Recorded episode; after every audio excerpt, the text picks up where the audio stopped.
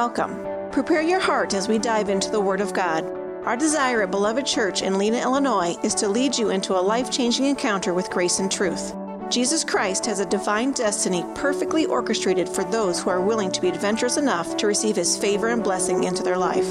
Our prayer is that you will allow the presence of the comforting Spirit of God to radically display the Father's love for you. You are a part of God's beloved family, and that means you are greatly loved. Now, over to our guest minister for today. Well, it's such an honor to be with you. Uh, my beautiful wife Rebecca is with me. Um,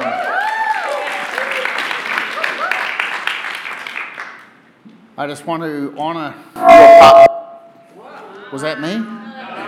Just when I said honor, there's some demon in the sound system tried to attack it. So I'm going to cast that out right now. Okay? I just want to honor your pastors. Sometimes, sometimes we get really just used to mum and dad's cooking. And we can go down the street to McDonald's and think that that's better than mum and dad's cooking. That's a lie. We all know that. Okay. There's something so valuable about faithful pastors, week in, week out, month in, month out, more than just sermons and more than just great worship, caring for your souls. And I, you know, I was introduced to your pastor by my friend Apostle Mike, and he spoke very highly. And uh, so I did some due diligence, as I'm sure he did with me. Matter of fact, I know he did with me. and that's the mark of a good. That's the mark of a good leader. You don't just let anyone. This is a sacred place. This is an altar of the Lord. This is not just some casual piece of carpet that people step into. This is a holy place that should have the fear of the Lord. And so, just to you, I want to commend your pastors and leaders that you have good people that care for your soul and that are watching over you, that are fighting for you. So I honor you and thank you for trusting me. It's a big deal to let a pastor, another pastor that you haven't met come and preach because there's a bunch of wolves out there. And so that's why I just want to take a moment. But uh, my wife and I We were sent to this nation by the Lord, four months married. We were, we, were, we were in a really comfortable situation in New Zealand. We had good jobs, great, great income. Four months married, the Lord sent us. In the first two years that we came, see, we didn't understand the political st- situation in the United States. We just said yes, because that's what you're supposed to do. You're not supposed to do your due diligence when Jesus tells you stuff. You're supposed to say yes. You don't get a choice anointing. That's actually an anointing. I don't got a choice anointing, I got obedience anointing. Okay, that's an anointing. Okay, and we came here, and for the first couple of years, we came here in uh, early 2011, April 6, 2011. And when we came here, it was post recession, and people were starving. Businesses were failing, we came from real comfortable situation into a place of obedience where we were in the right place, but she went from a really high paying university job to folding towels after six months. We didn't have, she didn't have a job for six months. I opened a little business, and that business didn't make nothing for the first year and a half. And I was out pounding pavements, putting out brochures, just had nothing. See, obedience sometimes with the Lord doesn't look in the natural like it pays off at first. Yeah, right. And if it was easy, everyone would do it. But faith costs something. There's a way that seems right to a man comfort, right? Big salaries. There's a way that seems right to a man, but that leads to destruction. But the paths of God are often narrow, difficult, uncomfortable, and challenging, and unfair. And all the rights that you think you're supposed to have, you have to lose those to be obedient. You have to have a nevertheless, not my will, but your will be done. So we came here in the first couple of years, we starved. And when I say we starved, we couldn't afford french fries after church. True story in Southern California. And I'm a diligent, hardworking guy. Slowly but surely, God blessed the, hand of our work, uh, uh the work of our hands. We had a little business and it just started f- flourishing. And I mean, booming, 400% growth every year. That's serious. But that's not, and I had people that were in my industry saying, Oh, what's going on? What, what, how did this happen for you? Well, it's easy to celebrate my success, but no one saw the pain.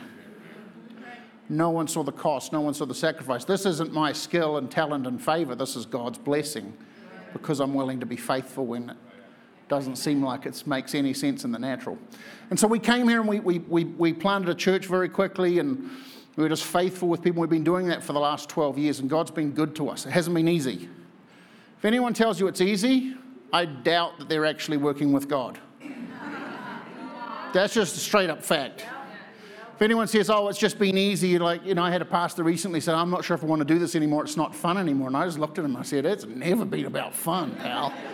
I don't know what brochure you wrote into, but this is not that one. And God's been good to us. And so we, we now have three, we have three young boys that are growing up, which, by the way, I didn't tell you where I got sent. I got sent to Demon Central, Southern California. See, I didn't know about the geopolitical landscape of your nation, but I do know about the Holy Spirit. You see? and when we got there, a lot of churches in that region are compromised. Most of the people are unteachable. Most of the people are orphans, wounded, rejected, broken, independent, rebellious. Just being straight up. And I'm saying it in the most love I can. Don't judge me. But I mean, they're 12 years, which gives me somewhat of an expertise on the territory. And we could have had a much bigger church if we just changed a few things and compromised a few things. But in the kingdom, we don't compromise. There's a no compromise gospel. It's just, it's just, there's just no other way to explain that. Any other way, you're dealing with a thief and a robber. And so, our, our, our, kingdom and our, our king, he's a king that speaks in absolutes. He doesn't speak in mystical, whimsical grey areas. He speaks in absolutes. And I like to tell people that I'm going to get to a message in just a second. I didn't have a message till halfway through worship, and then God was like, okay, but I've been praying for you all day. But this is what God does to me all the time. It happens a lot. Don't be scared, it's just how it works with me. might be, I don't follow a rule book. There's no seminary that tells me how I'm supposed to do it. I follow the, his voice. And I've been asking not for a generic word, but for a word for you. So, I was about to tell you something and then I got distracted. So, God has been really good. We've seen amazing miracles, seen the goodness of God. Right, right before COVID, head. My wife and I were on a little vacation. I was sitting by a pool, minding my business, and the Holy Spirit comes to me, just, you know, interrupting me, just trying to zone out. You know, you know how that is? He's pretty good like that. You're just trying to mind your business, zone out, and like declutter your mind, and he just turns up and starts giving you another assignment. Because that's how he is. He comes, he comes to me, and this is before COVID. And he doesn't give this context, he just starts speaking. He said, They, and when he says they, he's often talking about not us. Just as a point, okay? Uh, this is, that was not a pronoun dig, by the way. But, anyways, it wasn't. It wasn't, but it was. he said, They are going to try and control you with currency, food, and medicine. And then he started talking to me about land, crops, and having herds and animals. Interesting, huh? Isn't it amazing how God tells you things before they happen so that when, when they try and do stuff to control you, you've already got the play cards? And so, so the stuff started happening, and you know, then right at the very beginning of just a couple of weeks to flatten the curve,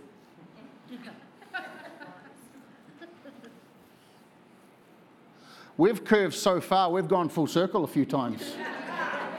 Has anyone noticed that? We've gone loopy loopy.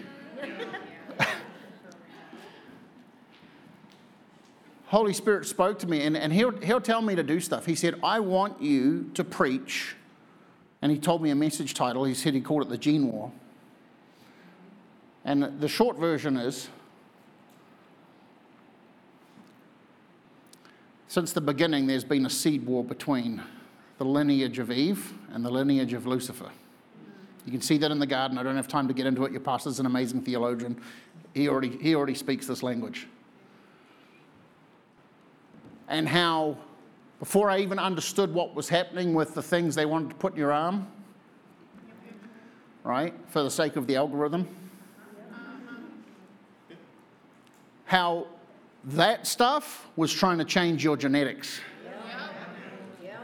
And so we just, we, we got a bit of traction and attention. I didn't realize that just being obedient was going to, you know, hundreds of thousands of views.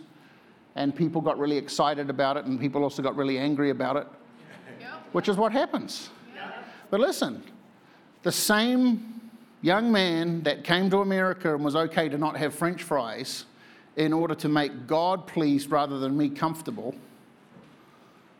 was the same man that was willing to, to put messages out there that maybe are unpopular.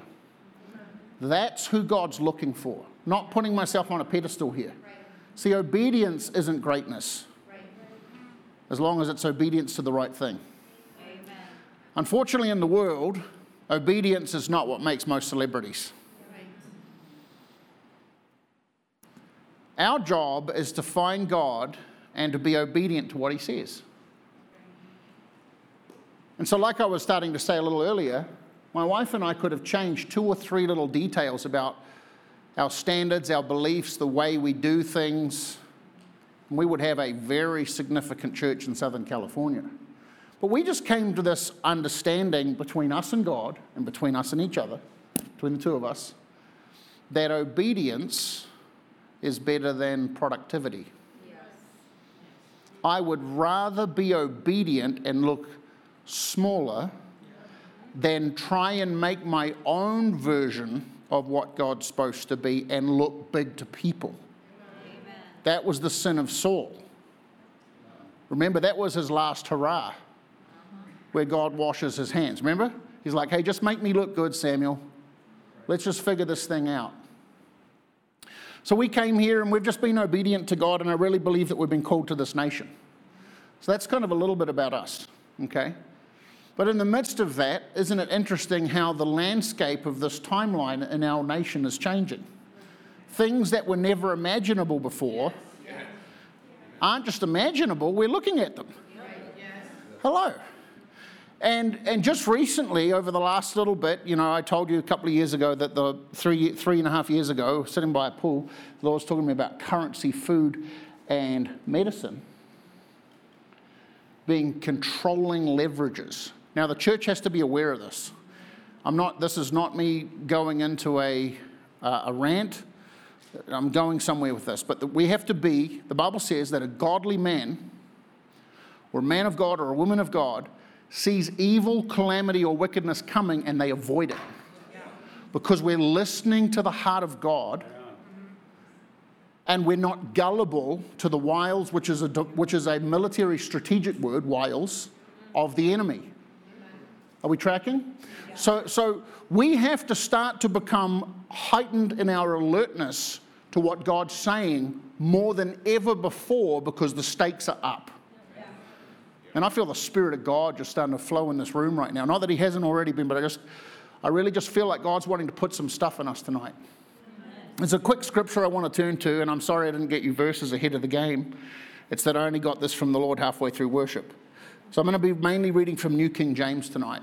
Hopefully, that's a sanctified translation for you guys.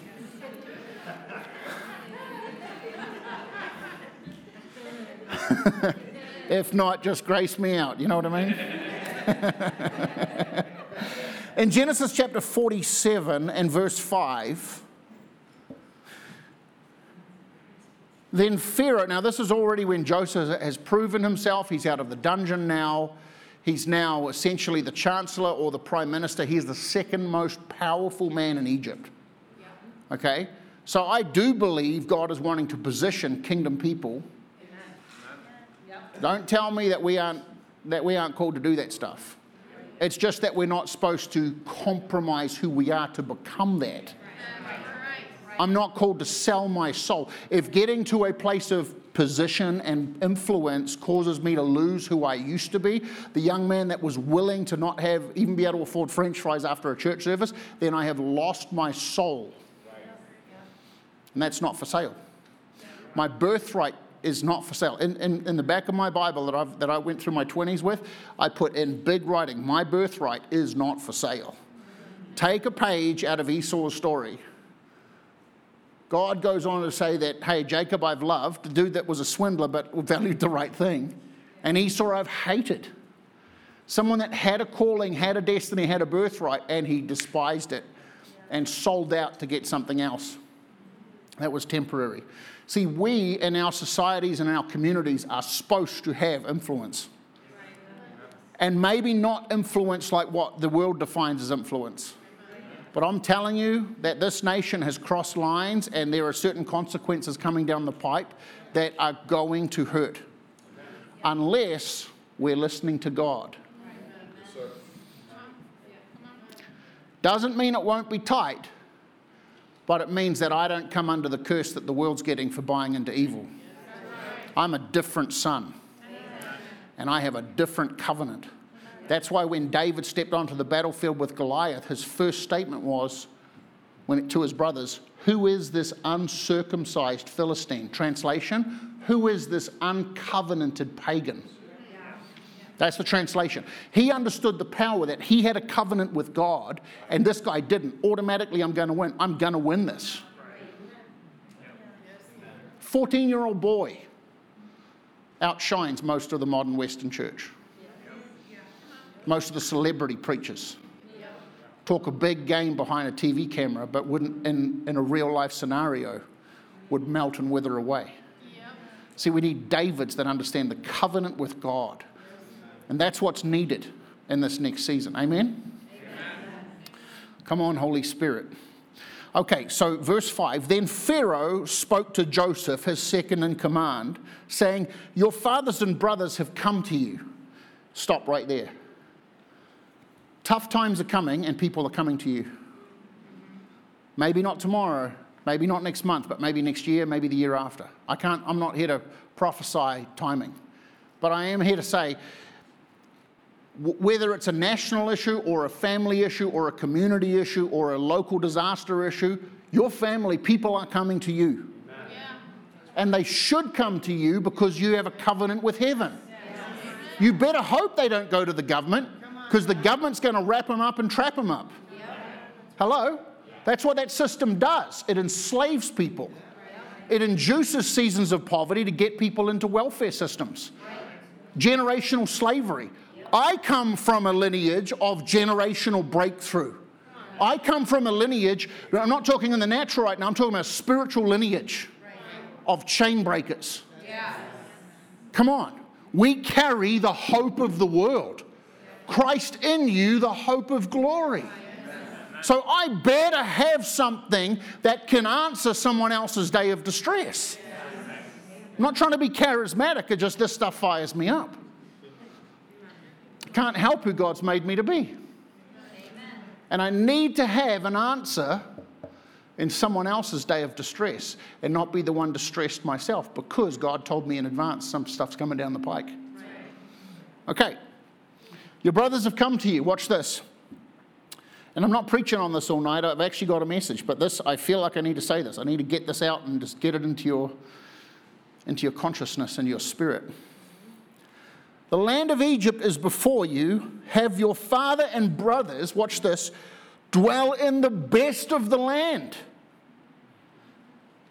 Let them dwell in the land of Goshen. Say Goshen. And if you know any competent men among them, make them the chief herdsmen over my livestock. Because he'd already asked them, What are you good at? They said, We've been shepherds. Now, here's something Pharaoh speaks of government. Pharaoh is government, okay? Joseph is kingdom leadership. Joseph is favor. Okay, and the brothers are all of those who are connected with you but didn't take it seriously.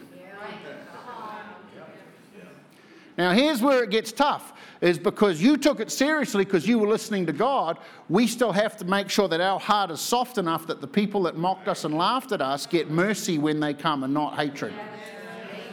Because I got to look like Jesus who still says forgive them when they're, when they're putting me on a cross. So we've got to shift a little bit, is where we're going tonight with this message. But I just want to encourage you. We're all at different places in life. We're all in different levels. I'm not trying to bring distress to anyone. I'm not trying to be a doomsday sayer, but I am trying to say one way or the other, calamity's coming. Is there oil in your lamp? One way or another, a family member is going to get sick at some point. Is there oil in your lamp? Do you have an answer for them? One way or another, what if food becomes a problem? Can you multiply loaves and fishes? Come on, guys. This is, this is the kingdom that we're a part of here. This is not foreign language. Jesus said, Everything I've done, you're going to do. And greater. Hello? So, this is an exciting time. And can I just say this? Hardship, persecution, and tribulation breeds a stronger church because the compromise get off the boat. And honestly, they might need to. They might need to be honest about their compromise. Now, I pray God grants them repentance. I'm not looking for judgment, but I am looking for definition. The world deserves to see who the bride of Christ is. Because that's why America right now is in a mess, is because something else pretending to be the bride of Christ has stood up and taken ownership for what we should be holding. Come on, it's a fact. Okay. We good? Yeah. I just want to talk to you about Jesus tonight. Who here needs healing in their body? Come on, let's be honest. Who here needs healing in their body? Come on, praise Jesus. Why not? Why not tonight? Why not tonight? We've seen more cancer healed in the last couple, two, three years than I can count. And I'm talking tumors tangibly jumping out of people's bodies. Tangibly, tumors jumping out of people's bodies. Guys, I'm telling you, this cancer thing, it doesn't have power up against the name of Jesus. We just recently, I just shared it last, uh, yesterday morning. We had a lady that's been with us for several years. She's an older lady now. She had four different types of cancers. The doctors told her, You're going to die. Go say goodbye to everyone, you're going to die. Cancer free. The name of Jesus destroys cancer's power. We have watched cancer after cancer after cancer die. Stop believing doctors. Now, I'm, appreciate, I'm appreciative for doctors, but look at what some of the doctors have told us in the last few years. They don't know what they're talking about. They're trying to figure out their profession. Like, God bless them, and we do need doctors. Jesus had doctors on his teams, but Jesus didn't need healing. He is the healer. He doesn't heal, He is the healer. It's like God doesn't love, He is love, manifest. Everything about Him exudes love. Come on. We can do this. We can look darkness straight in the eye and not back. Straight in the eye and say, You do not move me. I'm not afraid of you. I am not here to bow. That's, that's what this whole last three years has been about. It hasn't been about medical stuff, it's been about fear. Who do you worship? The King of Heaven or the demon of oppression? Because I'd rather, I'd rather die than bow to that thing. The reason people die of stuff is because they become afraid of it. Honestly. A doctor says you're going to die, they become afraid, they agree, they come into an oath covenant with death, and then they die. And that's not who we are. That's why Jesus had to send all the mourners out of the house at Jairus' house, because he had to get disagreement out the room. Please catch this. He had to get the disagreement out of the room so he could work in faith. Hello? Okay. You good? I'm going to tell you one more quick story, then I'm going to preach a message. Is that all right? Yeah. I just love Jesus, and I love the fact that he is so passionate about healing and helping and enriching our lives. And I don't mean that from a, from a greasy angle. I was in Indonesia a couple of years ago. They brought this little four year old boy. The power of God was moving so tangible I'm going to say some stuff that's going to mess with you. Hopefully, I'm not going to mess with you. You guys are spirit people, right? Yeah. You guys love the spirit? Yeah. A tangible purple cloud opened up above me that you could tangibly see, that everyone could see. A tangible purple, it looked like a, like a ring. Like a, I don't know if I don't, I don't want to use the word portal, but it kind of looked like that. And people started getting healed. Jesus was healing people crazy they brought this little boy up to me. There's probably a thousand people in the room. And these are the poorest of the poor people. We think we have poverty in America. Come with me. I'm going to show you poverty. There's people that have nothing and they have no hope. They bought this little four year old boy, and I got four year old boys at the time. My boys are seven now. No, my boys were five at the time, I think. No, actually, it was. It was three years right before the pandemic started. They brought this four, little, four-year-old little boy, but his leg on this side looked like this. The bone had actually grown like a curve. Now, what do you do for that? He was born that way. He developed that way. And I just I wept because it's like you just think about all the kids that are kids can be the cruelest creatures on the planet just thinking about the names that kids called, the identity, the, the value issues. And I just took this little boy's hand from his mama, said, Give me a minute, mama. And I just put my hand up to Jesus and I start walking back and forth on the stage. And in front of everybody, in front of everybody, that little boy's leg went like this. Just straighten right out. Do you know what that does for mama? That changes everyone's world. That's Jesus. This is the Jesus we're with. The Jesus we're with doesn't live by the rules out those doors. The Jesus that we're with can do anything. Destroying cancer, healing the lame. Oh, I'll tell you another one. In that same meeting, because I'm just remembering right now, you see so many miracles, you start to forget. This one's, this one's out there because this one's going to mess with you. And I apologize for that. But Jesus is so awesome that he just doesn't get to live by your rules of what you think is okay. They brought this man up to me. He's in his probably early 30s. And he's weeping, crying his eyes out. Now, I don't mean to sound weird. I love every single skin color, but just hear what I'm about to say. This is, a, this is an Indonesian Asian man, and he looks green. He looks green. He is not a healthy boy. And they bring him up to me, and I say, What do you need? I, I know what he needs. He needs help. but I need you to tell me what you need because that's where you need to have faith. Okay? I'm telling you this because I want faith to come up in the room because I'm believing for people to get healed tonight. And he says, I, he said, I used to be a homosexual and I got HIV.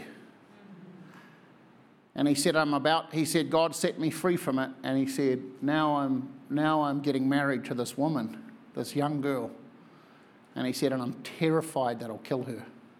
Do you understand the, how intense that statement is? Yeah. What am I supposed to do? I'm just a kid from New Zealand. I, I can't fix you. Only Jesus can do that. So I lift up my hands and I say, Jesus, you know. And I said, AIDS, get out. Get out. See, I used to be a bouncer. I didn't tell you this part. I used to. Be... I came back to Jesus as a bouncer in a nightclub. So you got to get good at kicking stuff out. I said, HIV, AIDS, I curse you at the core. This man's repented. I command you to get out of this body. You know what I saw next was one of the most, and I've seen this once before, I saw it in Africa. I watched the green. It was like, you guys remember those little magnetic things that you draw on as a kid? I forget what, they, what are they called? Magnadoodles. See, I'm from New Zealand, and we had different names for stuff. And I've said the names we had things in New Zealand, and people look at me like this. I got in trouble my first year of preaching in this country because some of the things we say are real bad here, and they're like not bad there at all. And like totally normal words, just got different meanings here. So I got to be real careful how I say stuff. You, you understand that? Go to different nations, you got to be real careful. Get people all offended. But anyways, that thing where you wipe that magnetic, it looked like that. I watched the color like a line wiped him and he was completely healed. Actually, that was it was four years ago because I returned a year later. My wife came to that trip, and we had his wedding the year later. Completely healed. Completely. That doesn't happen, guys. That's not supposed to happen, but Jesus just breaks the rules. So I want to get our expectation up here. Not just for tonight, but for life because we can live in so much breakthrough with Jesus when we actually believe he can do what he says he can do. Amen? Amen. Amen. This is a good night. Okay. So, speaking of filthy lucre, we didn't exchange notes.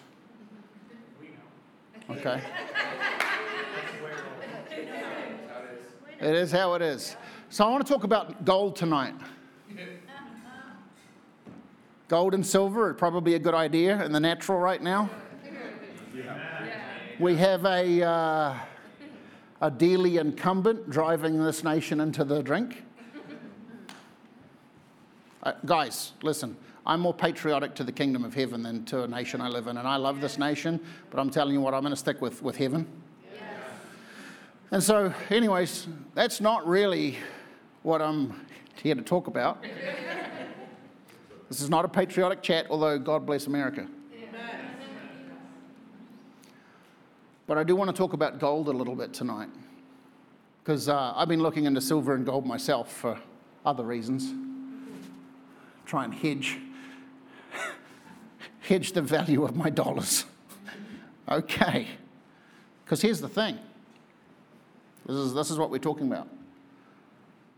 If $100 goes down to value about $8, right. it's not going to be a good day and you're not going to be able to help many people. Right. And if we want to be good stewards with God's money, because every dollar you have belongs to Him, anyways, right. it all belongs to Him. I'm just a caretaker, I'm just a steward, I'm just a manager of the business or the personal account. That's who we are, okay? If everyone's dollars do this, if, if we have all kinds of problems with our, with our nation's finances, then how are you going to help anybody? And so that's why I've been looking into gold and silver. Just, I'm not preaching that. I'm not trying to sell anything. That's not, that's not what I'm doing. Just doing it for me. And I'm looking into gold and silver, and God started speaking to me about gold and silver a while back. But I just want to share a few things with you tonight about gold because the world that we've been living in has become very abrasive. Many of you have had family members that have turned on you fact. Thanksgiving's weird. All right? We got a couple now. You got to remember, I live in liberal California. We live in a somewhat conservative pocket, but that's California. Right? So we've got people in our community where they had to go to certain things outside with a plastic screen between them and the rest of the family because we were afraid that we were going to die of an avian flu or something. Okay? Help us, Jesus, for real. So I started looking into some of this, and the Lord just started, He spoke to me about, I really felt during worship, the Lord really quickened a, a message over you guys tonight. And unfortunately, I don't know about you, but I've even noticed over the last couple of years, even people's driving has gotten more angry. Have you noticed that? It's weird. It's like the little yellow canary just stopped chirping. And pe- people are driving angry and mean, okay? And relationships have become more toxic because people have been socially engineered over the last three years. You have to understand, it's more than anything of what you've been told it is. It's complete psychological warfare. And so, in the midst of that, we as sons and daughters of God have to function at a higher level so that we still represent the kingdom. Because here's newsflash, folks that stuff hurts. That stuff is real, and that stuff can be very, very painful. And it can get inside of us. Even though you say, God bless you, I forgive you, I'm praying for you in the Lord, you can say all that stuff, it hurts. So, I want to talk to you about gold tonight because you are gold. Say, I am gold. I am gold. We're all gold. Jesus didn't die for junk. He didn't, he didn't come and pay the ultimate price for garbage. I don't care if you've got the lowest self esteem in this room. Jesus came and he sees you as gold. You are so valuable to him. Pastor, that was an awesome message on the offering tonight. I've never heard that preached before. It was a beautiful message no one can pay for the lamb. We, we, we, I don't care how well off you are, he's out of our budget. He just decided to show us mercy, grace, and a lot of generosity. And if that's his culture, I want to become a generous son. If the Father is generous, for God so loved the world that he gave, then I want to become a generous son because I should reflect my Father. Amen. Genesis chapter 2, verse 10. Genesis chapter 2, verse 10. I'm going to read through 12. I'm going to move quickly here. Now, a river went out of Eden to water the garden, and from there it parted and became four riverheads. The name of the first is Pishon. Um, it is the one which skirts the whole land of. Uh, I'm terrible at these words. I, I apologize, but I'm just. It sounds great in your head, and then you say it out loud, and it's just terrible. Havilah, where there is gold. Interesting that it just goes out of its way to say there's gold there, huh? And the gold of that land is good. So there's not just gold, it's good gold. Exactly. That's the, I didn't know there was bad gold. Exactly. Hold on to that thought. Great thought. Bdellium and, and onyx stone are there. So, one of the first things that God educates Adam on, by the way, one of those rivers is the Euphrates, which is a biblical landmark to watch out for in our time. It's drying up right now. I'll let you do the rest. One of the first things that God starts to navigate and orient Adam on his orientation day in the garden, he's like, by the way, there's gold down this river. It's really good gold. This is God. Oh, those wealthy prosperity people. Listen, some of that is garbage. Some of that stuff's greasy, it's nasty. I don't subscribe to that. But there's a place in God's world that everything has value. Listen, we think gold is our highest point of value in our society. In heaven, gold is the street value. That's the beginning ground level, and everything from there up gets more valuable.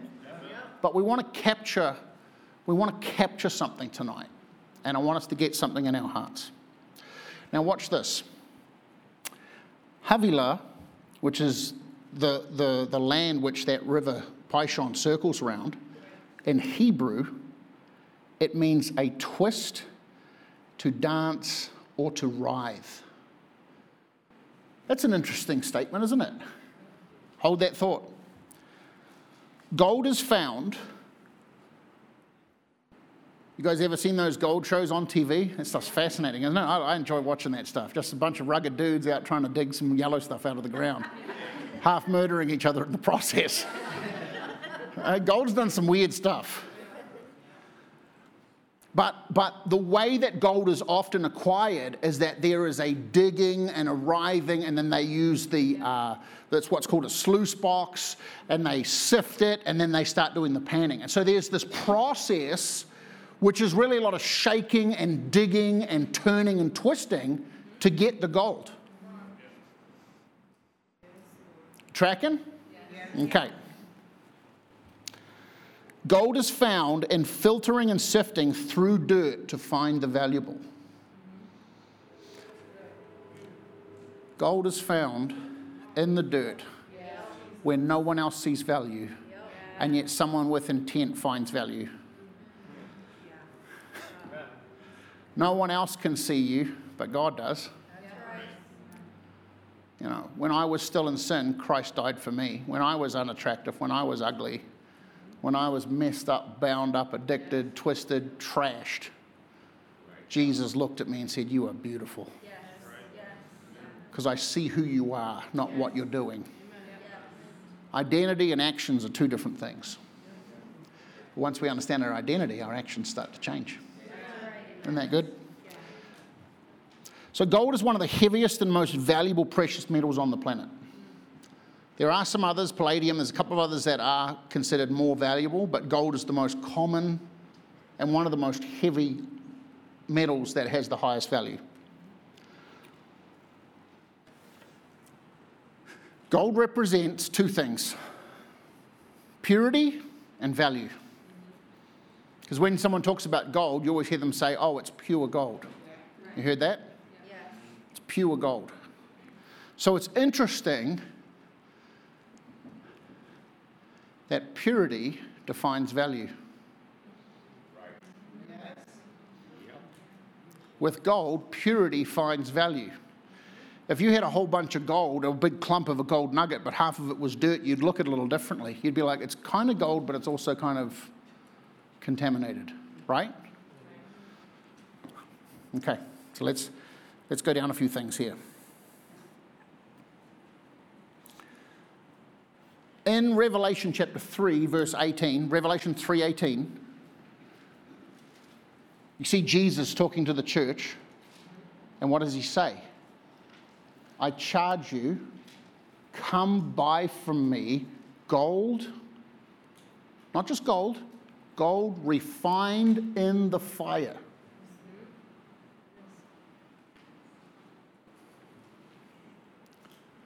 That you may be rich, and white garments, and that you may be clothed and not shamed. But I want to focus in on Jesus. What is he saying? I want, I, it's, you're, you're, you're gold, but I need to refine your gold. He didn't say you're dirt, come and I'll exchange you for, for gold. He said, Come buy from me gold refined in the fire. So I want to talk about this because my father actually happened to be a metallurgist. A metallurgist is someone that studies metal. And I never really appreciated this until a little while ago. it's kind of like, you know, when you're a kid and you're in the kitchen, like grandma's there or mom's there and she's making cookies. You just want mom to hurry up and finish. Just make the cookies, mom. I just want the chocolate chip cookies, three quarter bake. Right, you're sitting there, you're impatient. But what's happening is while you're in the kitchen and mom's cooking, without realizing it, you're learning. And later in life, you realize you're doing the exact same recipe because you watched it over and over, waiting for the result, but realized that the process was training you.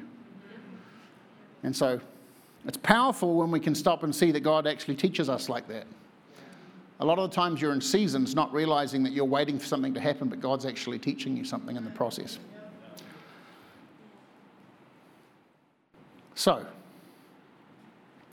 that takes us to Ezekiel chapter 11. Let's go to Ezekiel chapter 11. I'm going to go verse 19 through 20. Then I will give them one heart, and I will put a new spirit within them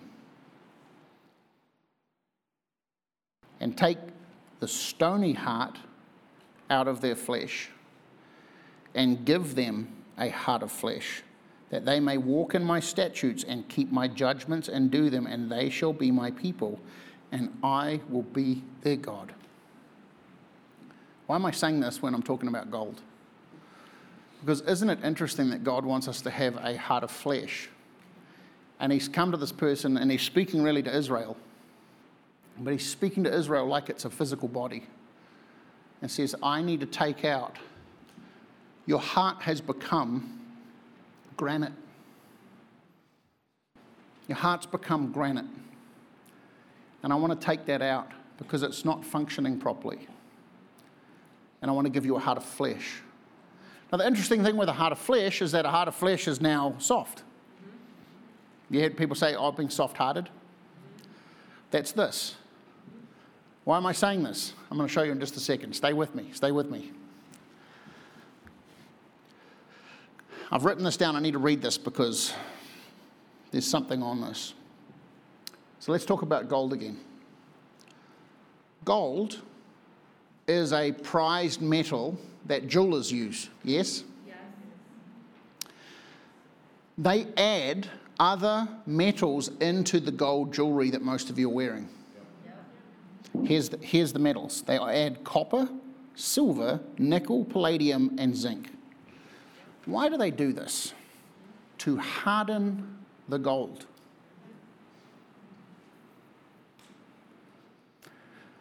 Because pure gold is soft, it's dentable, it's vulnerable. Pure gold is that 0.9999% gold, right? And it's soft. But that softness gives it the highest value.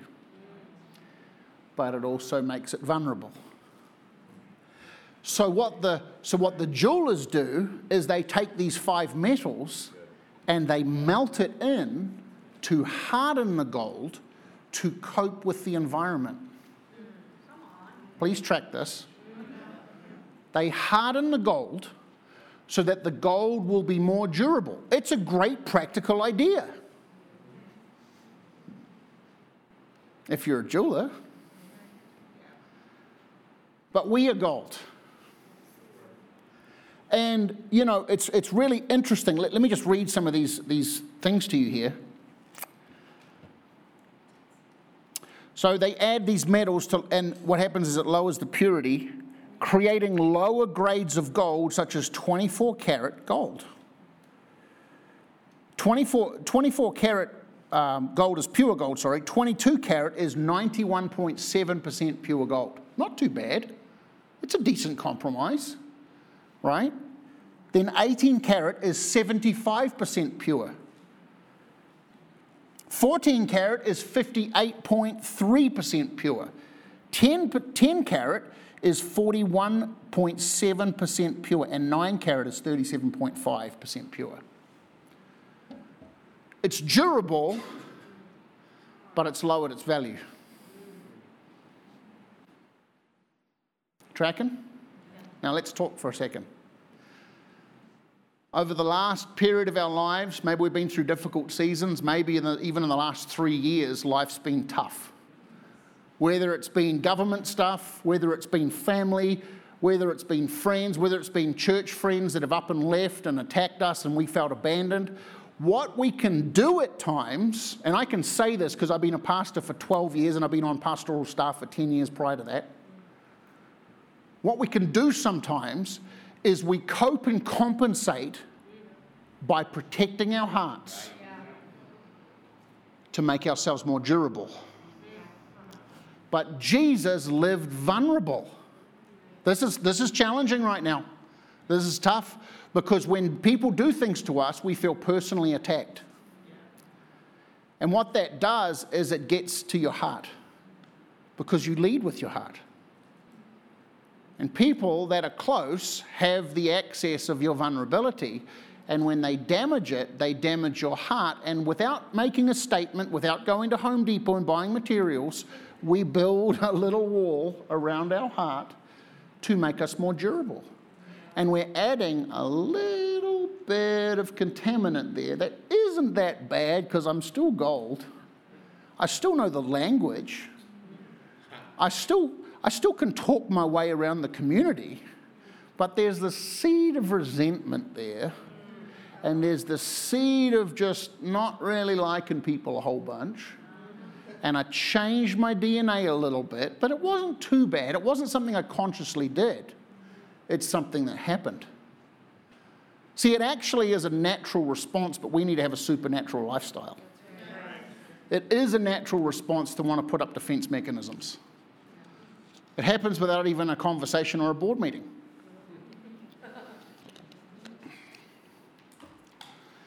So the world, like you might have been abused in your life, And so you developed a hardness to cope with the world.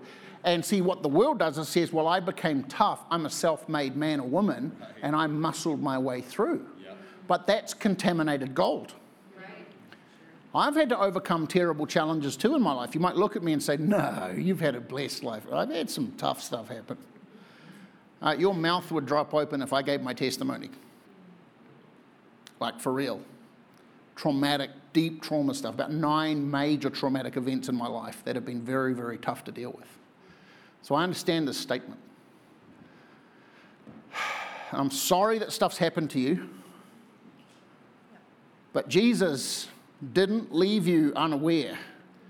He said, hey, sign up here, 99.99 a month, and everything's going to be fine. No, he didn't. Come on.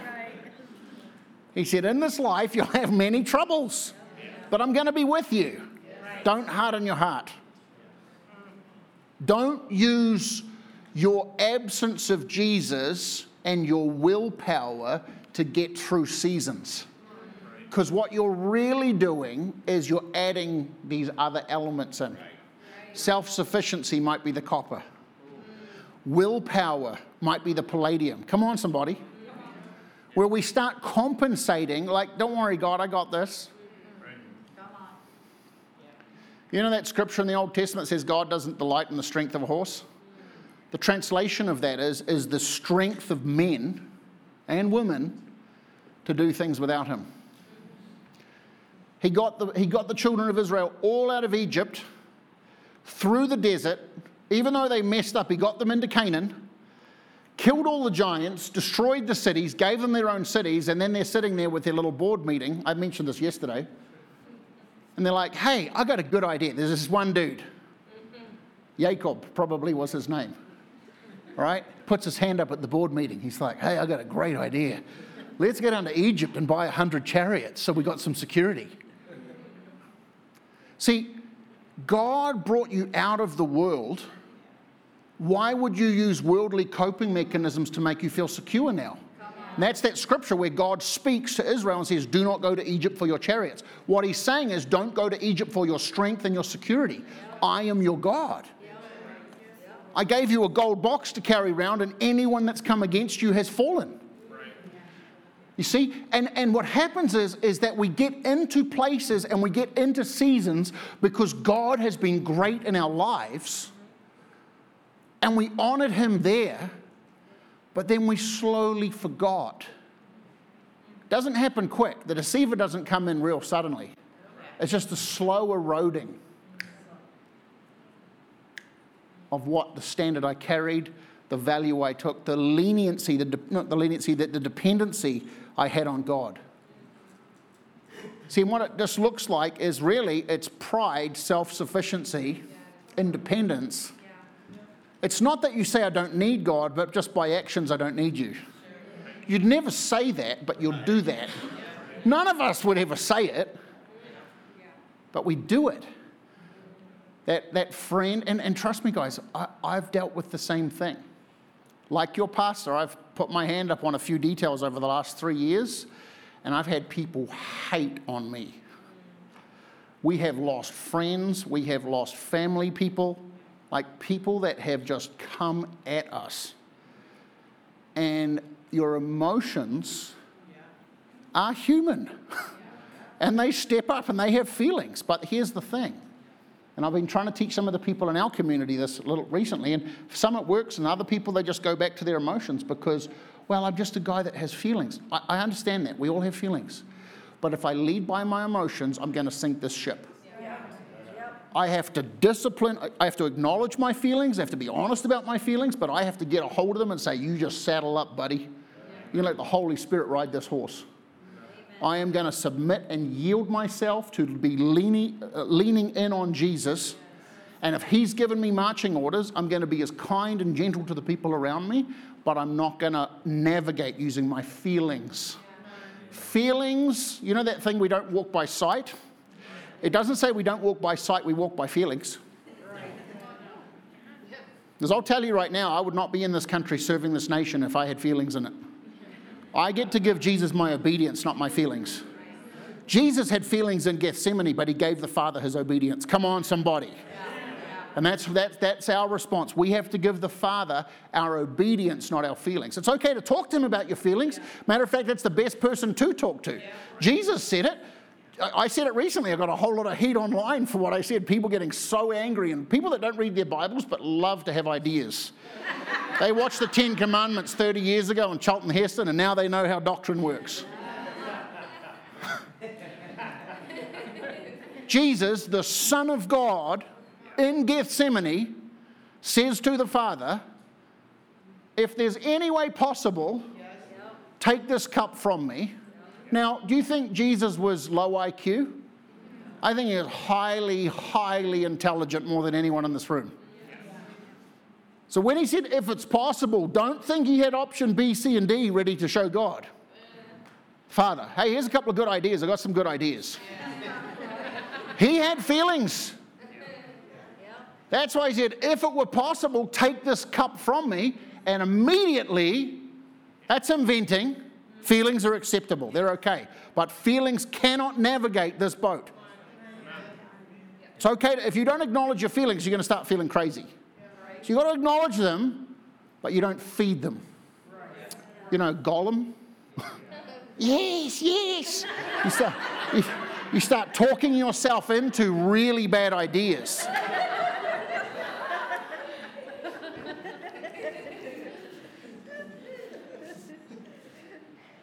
Jesus acknowledged his feeling with the Father, and then he immediately shifted over and said, Nevertheless, not my will.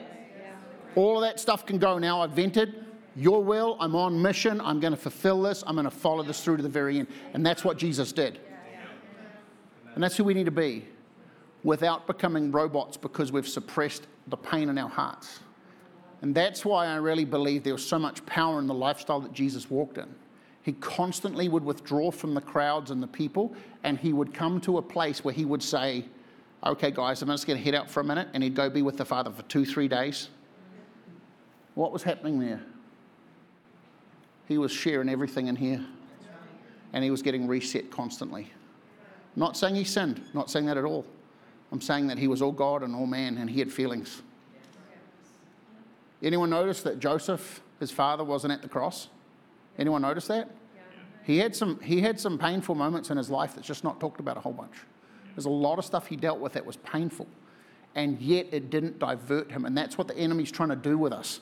He's trying to get into our emotions. Because can I just say this? The devil will never beat you on your spiritual platform. See, we're seated with Christ in heavenly places. He cannot come before the throne of God and defeat you.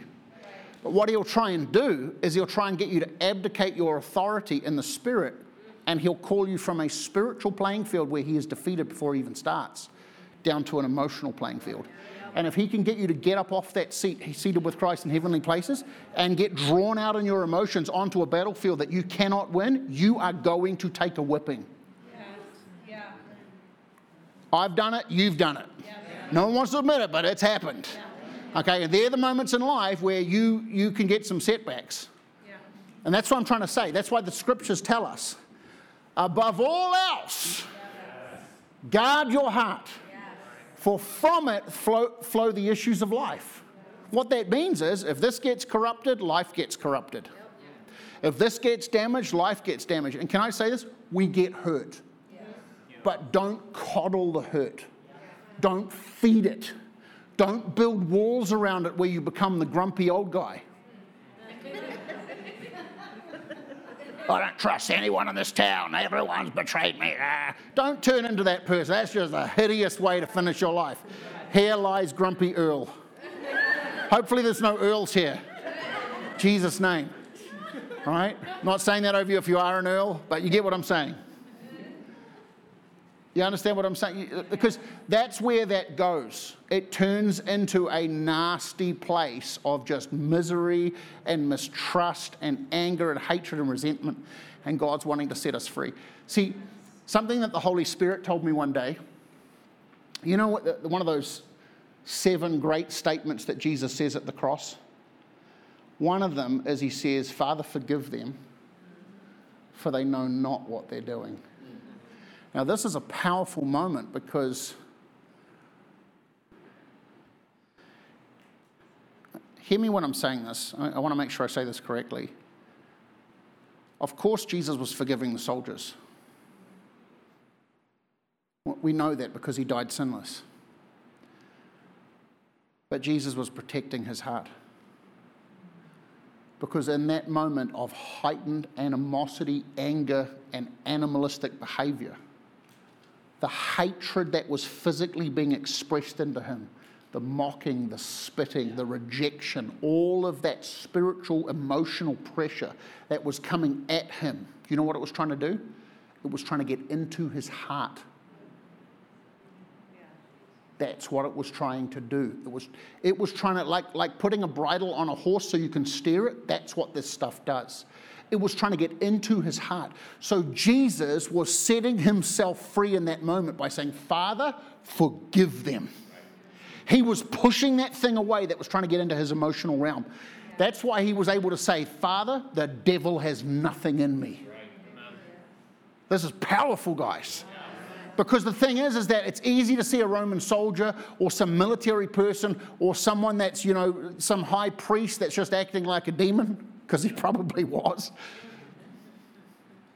Just as the enemy in that moment. But see, the devil's so cunning that he'll try and get little seeds that you don't notice it's happened just friends, neighbors, family, work colleagues, people in town that have rejected you, school friends that send abuse to you on your inbox, people that you used to love and respect that now won't even talk to you. And just little bits of that. And I'm telling you, the world has turned into a chaotic playing field where it's happening everywhere, where there's almost a turbulence to disorient you.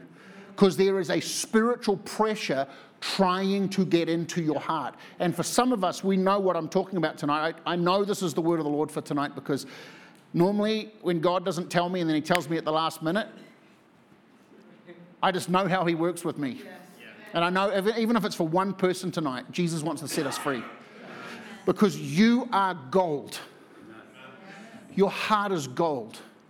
And while it can be sometimes a little scary, living at a place of softness and vulnerability, it's the safest place that you can be.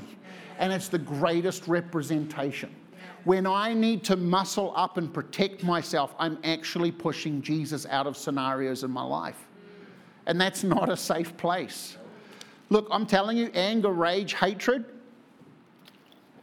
they release animosity into the body, uh, endorphins and adrenaline. And it has a feeling of power, but it actually is giving up purity. Does this make sense? It's, it, it feels like you're in control, but you're actually losing control. Does this make sense? So, so I really just feel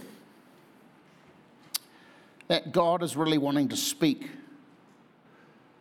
to our hearts because we're living in very, like, this is some of the most unusual times in the history of this nation, if not the most unusual. Let's just look at the landscape. Yeah. Financially, from a government point of view, socially, morally, even from a na- national security point of view, we're in the, some of the most strange, odd times. Yeah. And there is a hostility.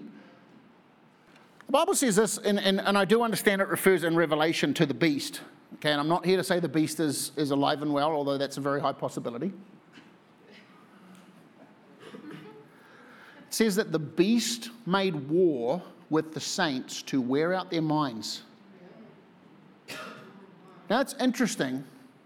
You got to read down. You, I've kind of paraphrased two sections into one, but you can you can pull it together and you can see it's right there. It's interesting to me that the enemy is not trying to fight us spiritually. There's nowhere in Revelation where it says that the Antichrist will wage a spirit realm war. Now, there's always spiritual warfare happening. That's not what I'm talking about. It's just saying they're not coming after you spiritually, coming after you mentally and in your emotions. It says that men's hearts would fail them for things coming on the earth. It's an interesting statement, isn't it? Men's hearts would fail them for things coming on the earth. Not ours. We're going to keep the purity of our hearts soft. And we're going to keep our dedication to Jesus alive and well. Amen? Amen. Amen.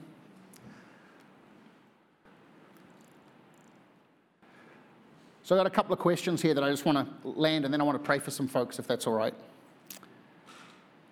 Now, the purity of our hearts is our most precious gift to Him.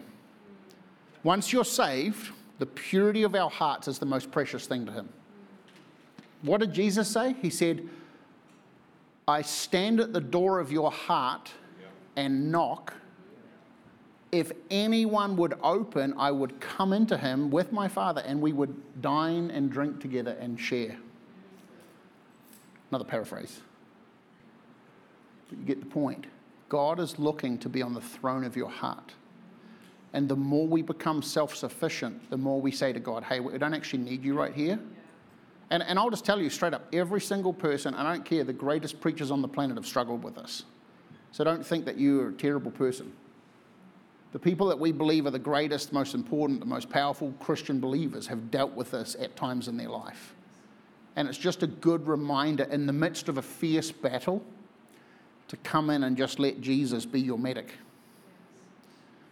Because if you, if you look at battlefields, like true battlefields, you'll actually see medics running around shoring up the warriors, shoring up the soldiers, because you do take wounds in warfare. It's not wrong to be wounded, it's just wrong to pretend like you're not. You know, that tough guy mechanism, I'll be right. Yeah, just, just let's just carry on. Uh, that doesn't work. And, I, and I've been that guy at times. I'll be honest with you, I've been that guy at times.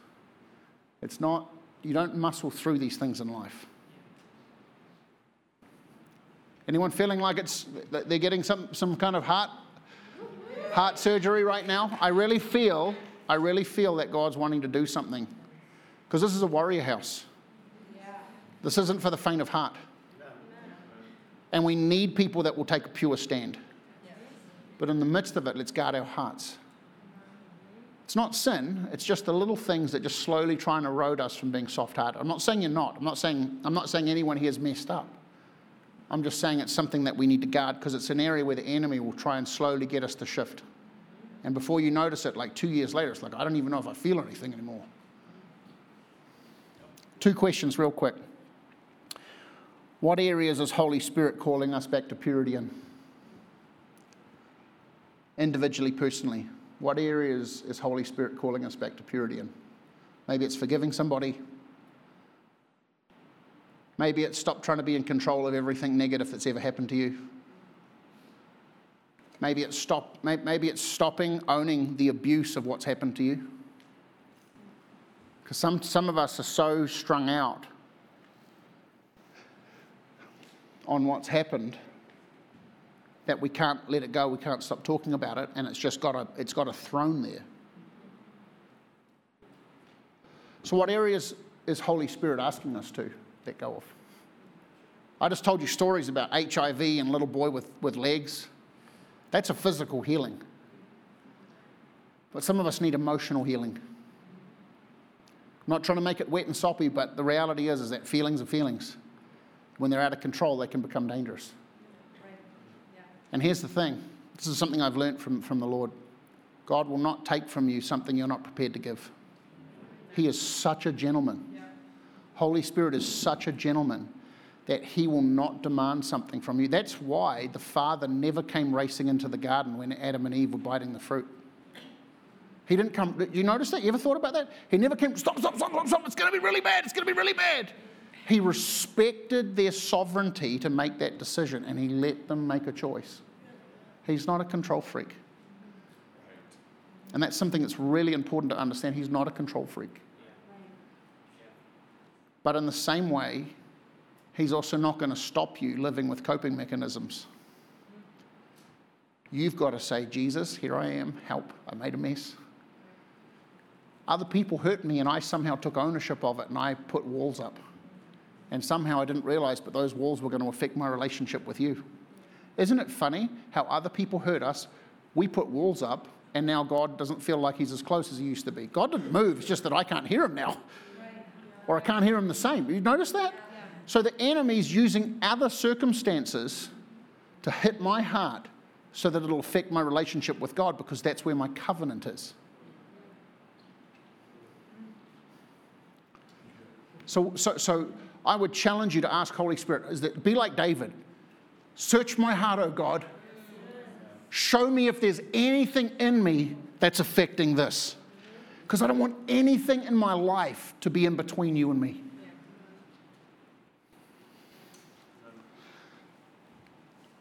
Question number two How can we give him our purity? How can we give him our purity more? Because a pure heart. We know the scripture who may ascend the hill of the Lord? Him that has clean hands and a pure heart. It's not that we're not going to sin, it's just that God wants the purity of our heart to be in place. Does this make sense? So, so I'm going to land real quick, but I want to invite you if you felt over the last period of time, I'm going to ask you to be real vulnerable right now. If you felt over the last period of time hardness in your heart, a coping mechanism in place where painful things have happened or just life's happened and you just felt like, oh, I just not quite as joyful with Jesus as I used to be. It might not even be that. Everyone's got a different version of this because it hits everyone differently. But I'm going to ask you to come up the front here right now with me. I'm going to pray over you. Thank you so much for sharing this time with us as we have encountered Jesus Christ through the ministry of his life changing word. If you would like to learn more about Steve Castle Ministries and Beloved Church, you can go online to stevecastle.com or belovedchurchillinois.com. You can also contact us at 815 990 0367. Always remember that you are a part of the beloved family of God, and Beloved Church is the place where you are greatly loved. Now, please open your heart to receive as Pastor Steve proclaims the blessing of the Father over your life. I pray, I declare that above all things, that you allow the finished work of the cross to bring prosperity into your finances and also divine health, prospering your body. And all of these things are going to affect you in a supernatural way as you allow your soul, your mind, your will, your emotions, and your personality to be perfected in prosperity that the Father desires for you to have. We love you, and we cannot wait to see and be with you again soon. Goodbye, beloved.